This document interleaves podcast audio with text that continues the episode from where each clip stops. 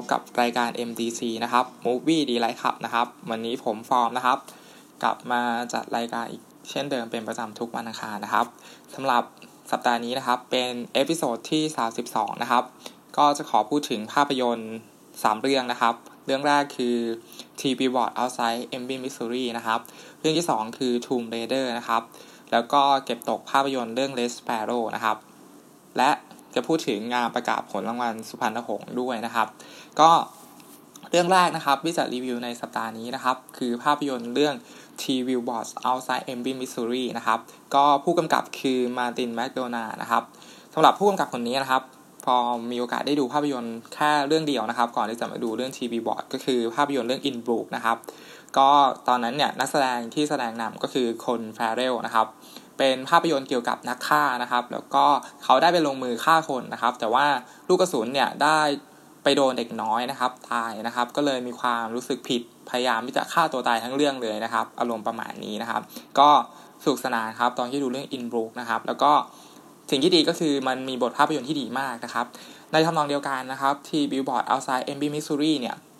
ก็ถือเป็นภาพยนตร์ที่มีบทภาพยนตร์ที่ดีมาก แล้วก็แข็งแรงมากนะครับ แล้วก็ตัวภาพยนตร์เนี่ยได้เข้าชิงรางวัลออสการ์แน่นอนนะครับ แล้วก็ตอนนั้นเนี่ยเป็นตัวเต็ง Best Picture นะครับ แต่ว่าก็พลาดท่าให้กับ The Shape of Water ไปใช่ไหมครับ ก็เพิ่งเข้าฉายในบ้านเราวันพฤหัสที่ผ่านมานะครับ ก็ถือเป็นโปรแกรมที่ดีมากๆนะครับ ที่เราได้ดูหนังออสการ์แต่ว่าเราได้ดูทีหลังงานประกาศผลรางวัลออสการ์นะครับในประเทศไทยนะครับ ก็ภาพยนตร์เรื่อง TV Board Outside mb Missouri เนี่ยมาเล่าเรื่องราวเกี่ยวกับอะไรนะครับ ก็ตามตัวอย่างภาพยนตร์เลยนะครับ ก็คือมีคุณป้านะครับ ลุกขึ้นมาทวงคืนนะครับ ความยุติธรรมให้กับลูกสาวตัวเองที่โดนข่มขืนนะครับ แล้วยังไม่พอก็คือข่มขืนตอนที่ลูกสาวเนี่ยตายด้วยนะครับ แล้วก็ถูกเผานะครับ ก็เลยทำการติดป้าย 3 ป้ายนะครับ เพื่อประท้วงความยุติธรรมนะครับ แล้วก็ให้ตำรวจเนี่ย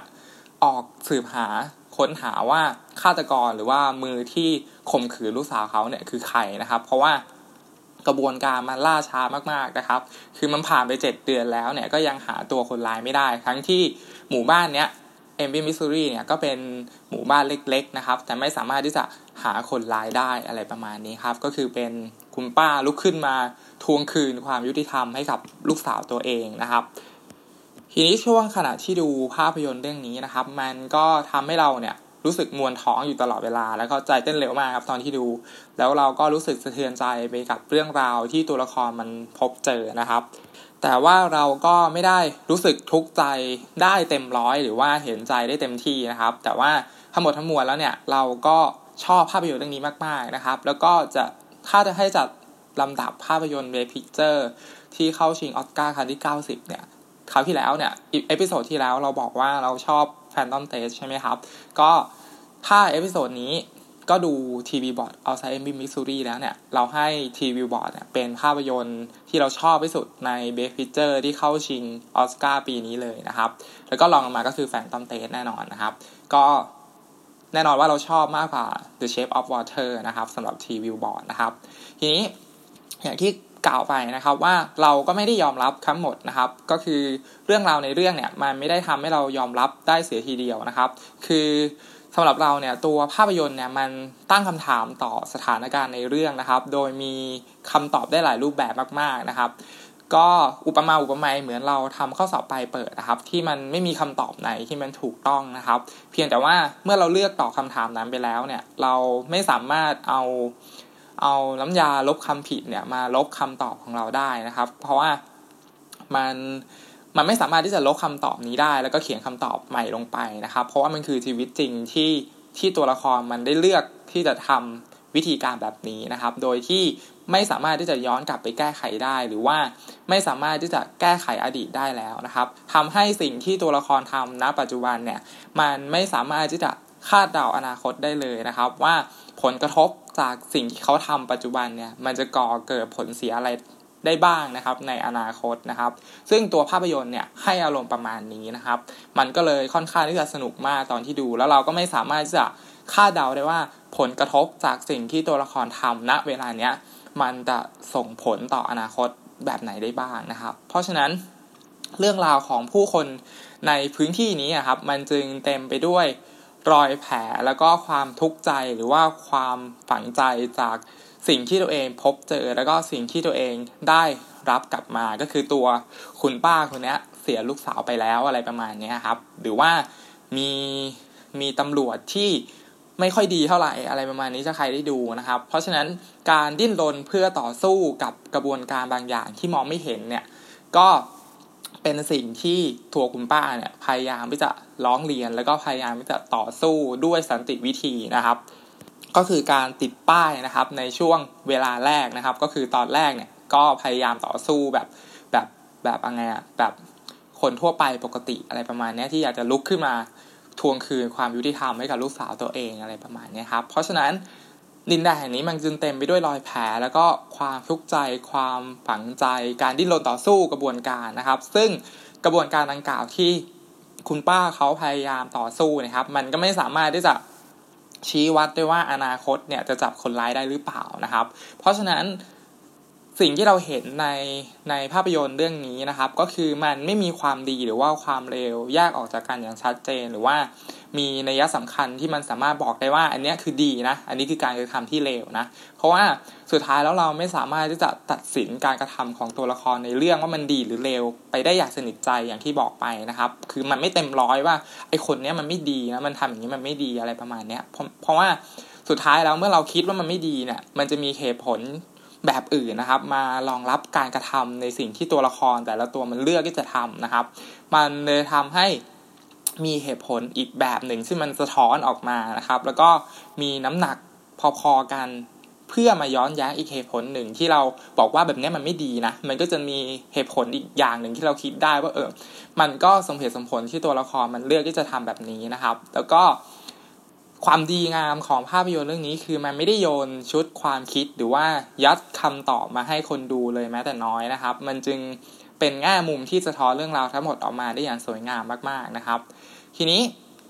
ถ้าเล่ามาถึงตรงนี้เราก็คิดว่าความป่าเถื่อนของผู้คนในเรื่องเนี่ยมันเกิดมาจากอะไรนะครับ ก็ตอนที่ดูเราคิดว่ามันเกิดมาจากระบบที่มันล้มเหลวมากๆนะครับ แล้วก็ผลักดันให้ตัวละครเนี่ยมันลุกขึ้นมาทำอะไรสักอย่างหนึ่งเพื่อต่อกรกับความเลวร้ายที่อยู่ในระบบ แล้วก็โดนระบบมัน มันบังคับให้ต้องทำแบบนี้อย่างหลีกเลี่ยงไม่ได้อะไรประมาณนี้ครับทั้งโดยระบบตำรวจที่มันล่าช้าการสืบสวนคดีที่มันมีขั้นตอนมันช้าหรือว่าความไม่เอาไหนของเจ้าหน้าที่รัฐอะไรประมาณนี้ครับ มันก็เลยแสดงให้คุณป้าคนนี้ที่เป็นประชาชนธรรมดาเนี่ยลุกขึ้นมาทำอะไรสักอย่างหนึ่งให้ระบบมันเร่งรัดแล้วก็ให้รวดเร็วมากขึ้นอะไรประมาณนี้ครับ ซึ่ง มันก็ทำให้เรามองเห็นว่าประชาชนเนี่ยเขามีสิทธิ์ที่จะลุกขึ้นมา แต่ต้องเป็นสันติวิธีใช่ไหมครับ แต่ว่าด้วยการที่เขาทำทำเรื่องราวที่มันเป็นสันติวิธีแล้วแต่มันไม่ได้ผลเนี่ยการที่เขาเลือกใช้ความรุนแรงเนี่ยมันก็มีผลกระทบต่อกระบวนการหรือว่ามีผลกระทบต่อระบบได้เหมือนกันนะครับ เพราะฉะนั้นมันก็ทำมาให้เราเห็นว่าประชาชนเนี่ยคิดว่าไม่สามารถที่จะพึ่งพาระบบแบบนี้ได้อีกแล้วเนี่ย เขาก็เลยลุกขึ้นมาทำอะไรบางอย่างต่อระบบนั้นนะครับ แง่มุมหนึ่งเนี่ยหนังมันไม่เพียงแค่เสียดสีระบบในวงแคบก็คือในกรมตำรวจหรือว่าเจ้าหน้าที่รัฐอะไรประมาณนี้ครับ แต่มันก็ยังสะท้อนไปถึงระบบใหญ่ในความที่มันเป็นรัฐที่ปกครองที่มันไม่เอื้อประโยชน์ให้กับให้กับคนตัวเล็กตัวน้อยได้ต่อสู้ หรือว่าได้เรียกร้องความยุติธรรมให้กับลูกสาวตัวเองนะครับ เราลองนึกภาพถ้า ถ้าลูกสาวของเขาเนี่ยเป็นคนใหญ่คงโตใช่ไหมครับ อย่างมุด เช่นเป็นเป็นเป็นอะไรอะ เป็นลูกของของประธานาธิบดีแล้วโดนข่มขืนตาย แน่นอนว่าตำรวจทั้งประเทศเนี่ยต้องต้องโฟกัสไปที่งานนี้ใช่ไหมครับ แต่ว่าเมื่อการที่เขากลายเป็นคุณป้าธรรมดาคนหนึ่งซึ่งขายขายอะไรนะ ขายของที่ระลึกในร้านแห่งหนึ่งอะไรประมาณนี้แล้วลูกสาวตัวเองโดนข่มขืนเนี่ยตำรวจแทบจะไม่ได้สนใจหรือว่าแทบจะไม่ได้ ติดตามงานนี้เลยอะไรประมาณนี้ครับ แต่มันก็ยังมีตำรวจที่ดีอยู่ แล้วก็ตำรวจที่ไม่ดีด้วยในเรื่องนะครับทำให้เราเห็นว่าสภาพผู้คนในชุมชนเล็ก ๆ เนี้ยมันสะท้อนออกมาถึงผลกระทบ ในสังคมที่มันเป็นภาพใหญ่ด้วยเช่นกันนะครับ แล้วก็ไม่เพียงแค่มันสะท้อนสังคมผู้คนในประเทศสหรัฐอเมริกาเท่านั้นนะครับ แต่เราคิดว่า ตัวหนังเองเนี่ยมันจะสะท้อนมุมมองต่อวิถีชีวิต หรือรูปแบบการดิ้นรนที่มาสะท้อนในประเทศอื่น ๆ ได้ด้วยเช่นกันตัวอย่างเช่น ประเทศไทยก็ได้นะครับ ยกตัวอย่าง เพราะว่าประมาณนี้เราก็มีข่าวให้เห็นกันใช่ไหมครับ แต่ว่าอย่างไรก็ตามแล้วเนี่ยวิธีต่อสู้ดิ้นรนของตัวละครมันก็อาจจะดูไม่สร้างสรรค์หรือว่าไม่ได้ให้พลังอย่างสันติวิธีครับ คือมันไม่มีความประนีประนอมต่อทุกภาคส่วนเลยนะครับ แล้วก็ ความก้าวร้าวรุนแรงที่ตัวละครมันเลือกใช้เนี่ยมันอาจจะทำให้เราไม่เห็นด้วยต่อการกระทำแบบนี้ในช่วงขณะหนึ่งนะครับ แต่ว่าอีกช่วงขณะหนึ่งเนี่ยเราก็กลับคิดว่าตัวละครในเรื่องมันก็ได้ต่อสู้ดิ้นรนกับกระบวนการต่างๆ มาครบหมดแล้วครับ แต่ว่ามันไม่มีผลตอบรับจากความปณีประนอมแบบนั้นเลยนะครับเขาก็เลยหันไปใช้ความรุนแรงเพื่อต่อสู้กับกับกระบวนการหรือว่ากระตุ้นกระบวนการให้มันได้ผลลัพธ์ที่มันเห็นผลหรือออก หรืออาจจะมีความหวังขึ้นมาได้บ้าง แม้ว่ามันจะเป็นเพียงเล็กน้อยก็ยังดีอะไรประมาณนี้ครับ ทีนี้ตัวละครทุกตัวในเรื่องของภาพยนตร์เรื่องนี้มันให้อารมณ์เรียกง่ายๆมันคือเป็นเหมือนผู้ป่วยทางจิตที่มันมีความรู้สึกเจ็บปวด แล้วก็มีเรื่องราวที่มันมันสะเทือนใจมากๆ มันเป็นผลกระทบต่อสภาพจิตใจของเขาที่มัน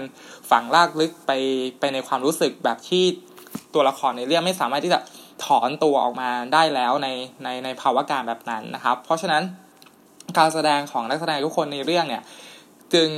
จึงดีมากๆในการที่จะสามารถสะท้อนความรู้สึกต่างๆ เหล่านี้ออกมาได้อย่างชัดเจนนะครับ ก็คือ Frances McDormand เนี่ยในบทตัวละครหลักก็คือเป็นหัวใจของเรื่องทั้งหมดเนี่ยให้ฉากสะท้อนอารมณ์ ผ่านสีหน้าแววตา หรือว่าท่าทางออกมาได้อย่างยอดเยี่ยมนะครับ แล้วก็สมควรที่จะได้นักแสดงนำหญิงนะครับ ทีนี้บทบาทของแซมลอตเวลเนี่ยก็เป็นตัวละครที่สำหรับเราเราคิดว่าในเรื่องนะครับ เป็นตัวละครที่น่าสมเพชเวทนาที่สุดแล้ว แล้วก็น่าเห็นใจ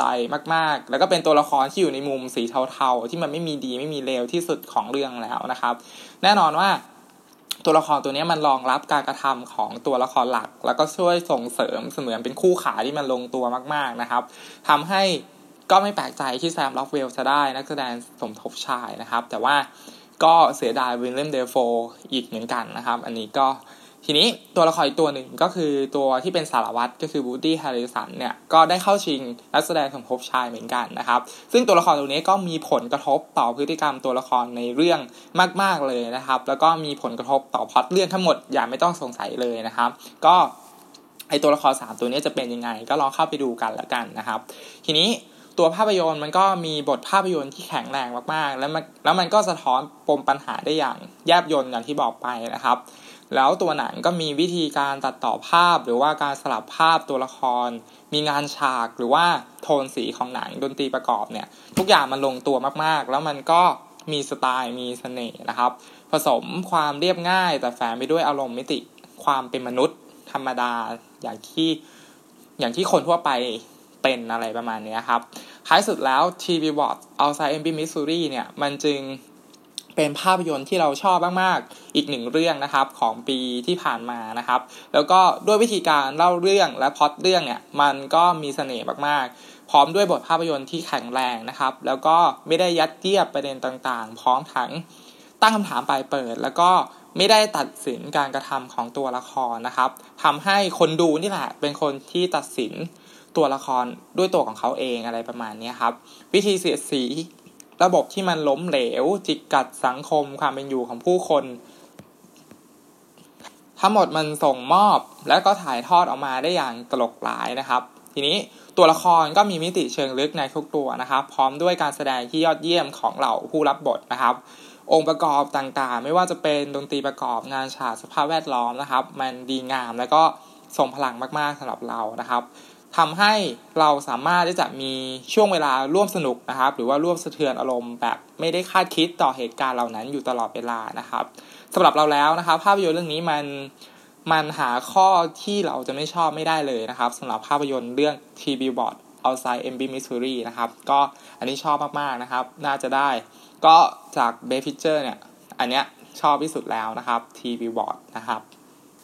สำหรับภาพยนตร์เรื่องที่2นะครับคือภาพยนตร์เรื่อง Tomb Raider นะครับก็อันนี้เป็นแอคชั่นประจนภัยนะครับสไตล์หญิงแกร่งใช่ไหมครับAlicia Vikander นะครับมารับบทเป็น Lara Croft นะครับก็จริงๆ ถ้าเรามองข้ามความไม่สมเหตุสมผลนะครับ หรือว่ามองไปที่ความสนุกสนานในวิธีการขับเคลื่อนเรื่องราวไปแบบภาพยนตร์แนวแอคชั่นประจนภัยนะครับ เราคิดว่า Tomb Raider เวอร์ชันนี้ก็น่าที่จะตอบสนองความสนุกสนานได้ไม่ยากนะครับ คือ คอเกมเนี่ยน่าที่จะชื่นชอบนะครับ แต่ว่าคนที่ไม่ได้เล่นเกมแบบเราเนี่ยก็อาจจะรู้สึกดูได้เพลินๆนะครับ อาจจะมีหน้าเบื่อบ้างผสม ฉากที่มันขำนิดๆอะไรประมาณนี้หรือว่าบางฉากก็ขำมากๆที่ตัวละครมันมันทำพฤติกรรมแบบนั้นนะครับ แต่ว่าทั้งที่มันไม่ควรที่จะทำแบบนี้อะไรประมาณนี้ครับ ก็ตลอดทั้งเรื่องมันก็เป็นอารมณ์ประมาณนี้นะครับ มีช่วงเวลาที่เรารู้สึกขำ แต่มันมันไม่มันไม่น่าใช่ช่วงเวลาที่มันจะต้องขำแต่เราขำกับฉากนี้มากๆนะครับ ที่ตัวละครมันพบเจออันตรายนู่นนี่นั่น แล้วมันก็สามารถที่จะหนีรอดพ้นจากอันตรายต่างๆ ได้อย่างง่ายดายแล้วก็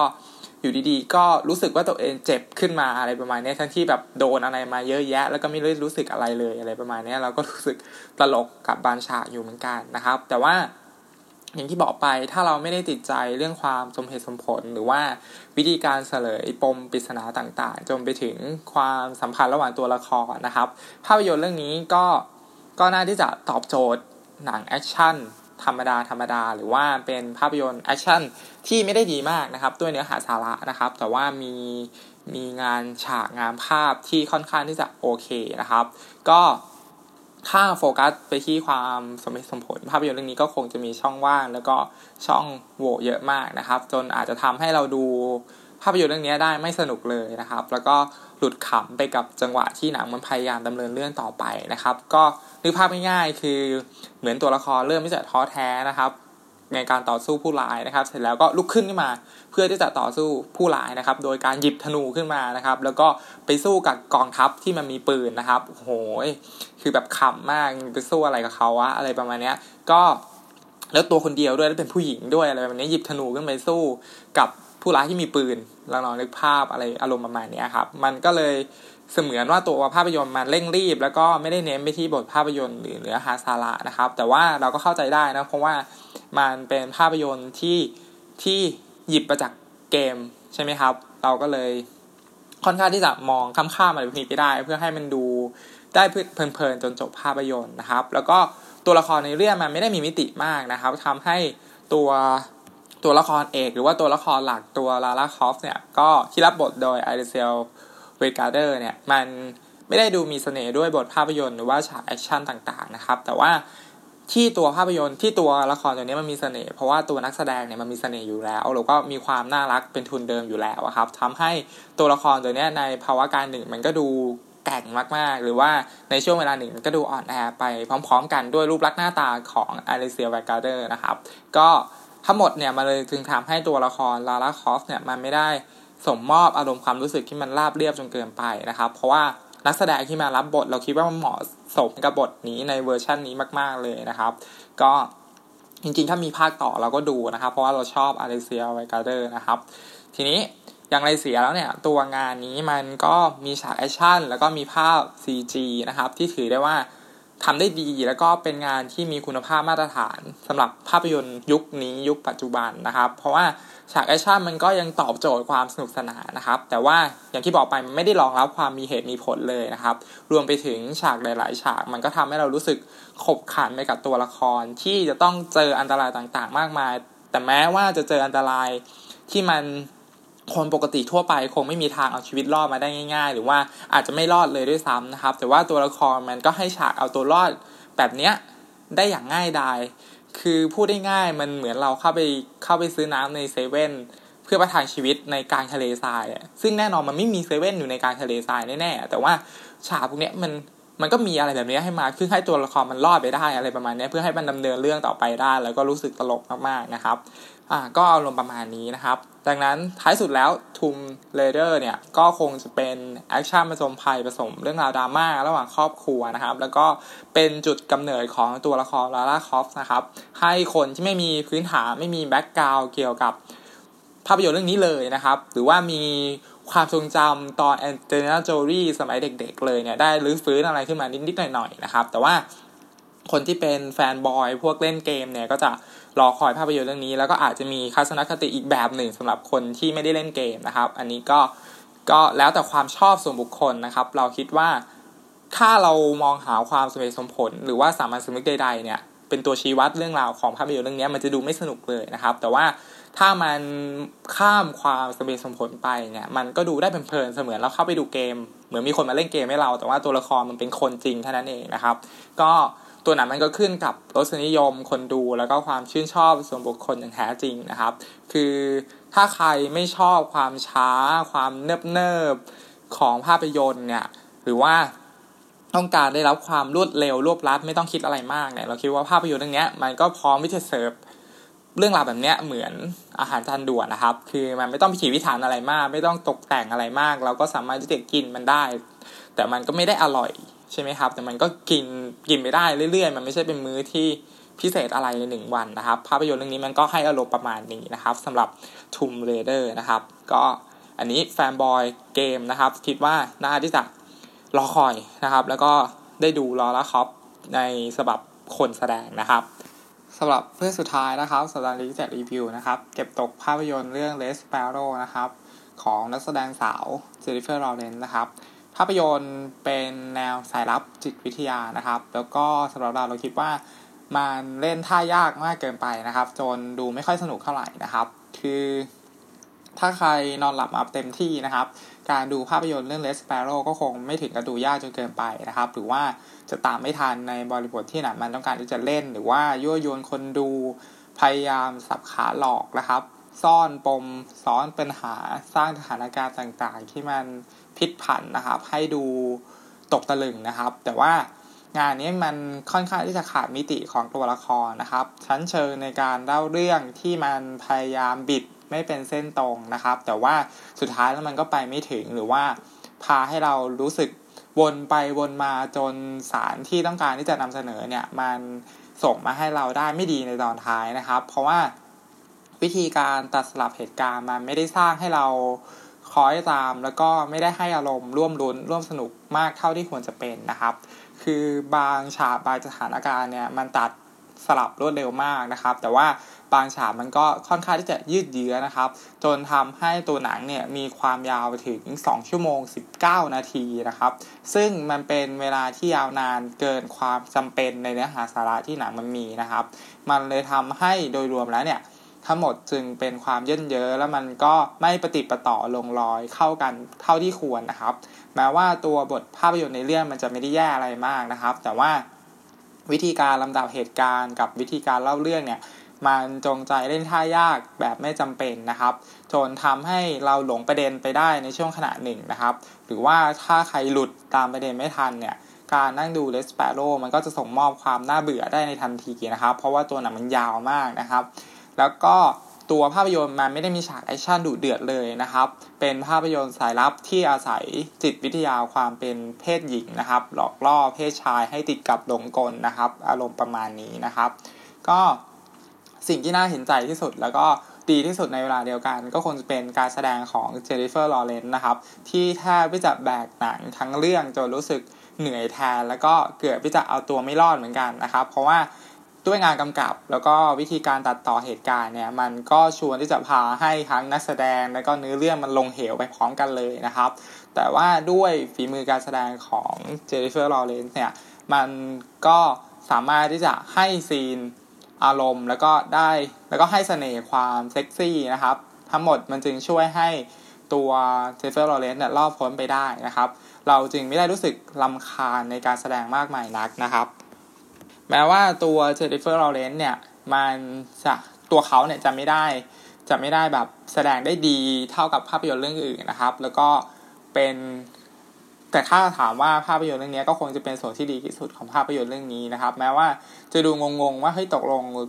เราต้องแสดงเป็นอะไรกันแน่อะไรประมาณนี้ครับ แต่อย่างไรก็ดีแล้วนะครับ งานภาพงานโปรดักชันของ Les p a r o เนี่ย มันก็ยังจัดอยู่ในมาตรฐานที่ดูดีนะครับ ผนวกด้วยดนตรีประกอบที่มันไม่ได้แย่มากนักนะครับ มันก็อาจจะทำให้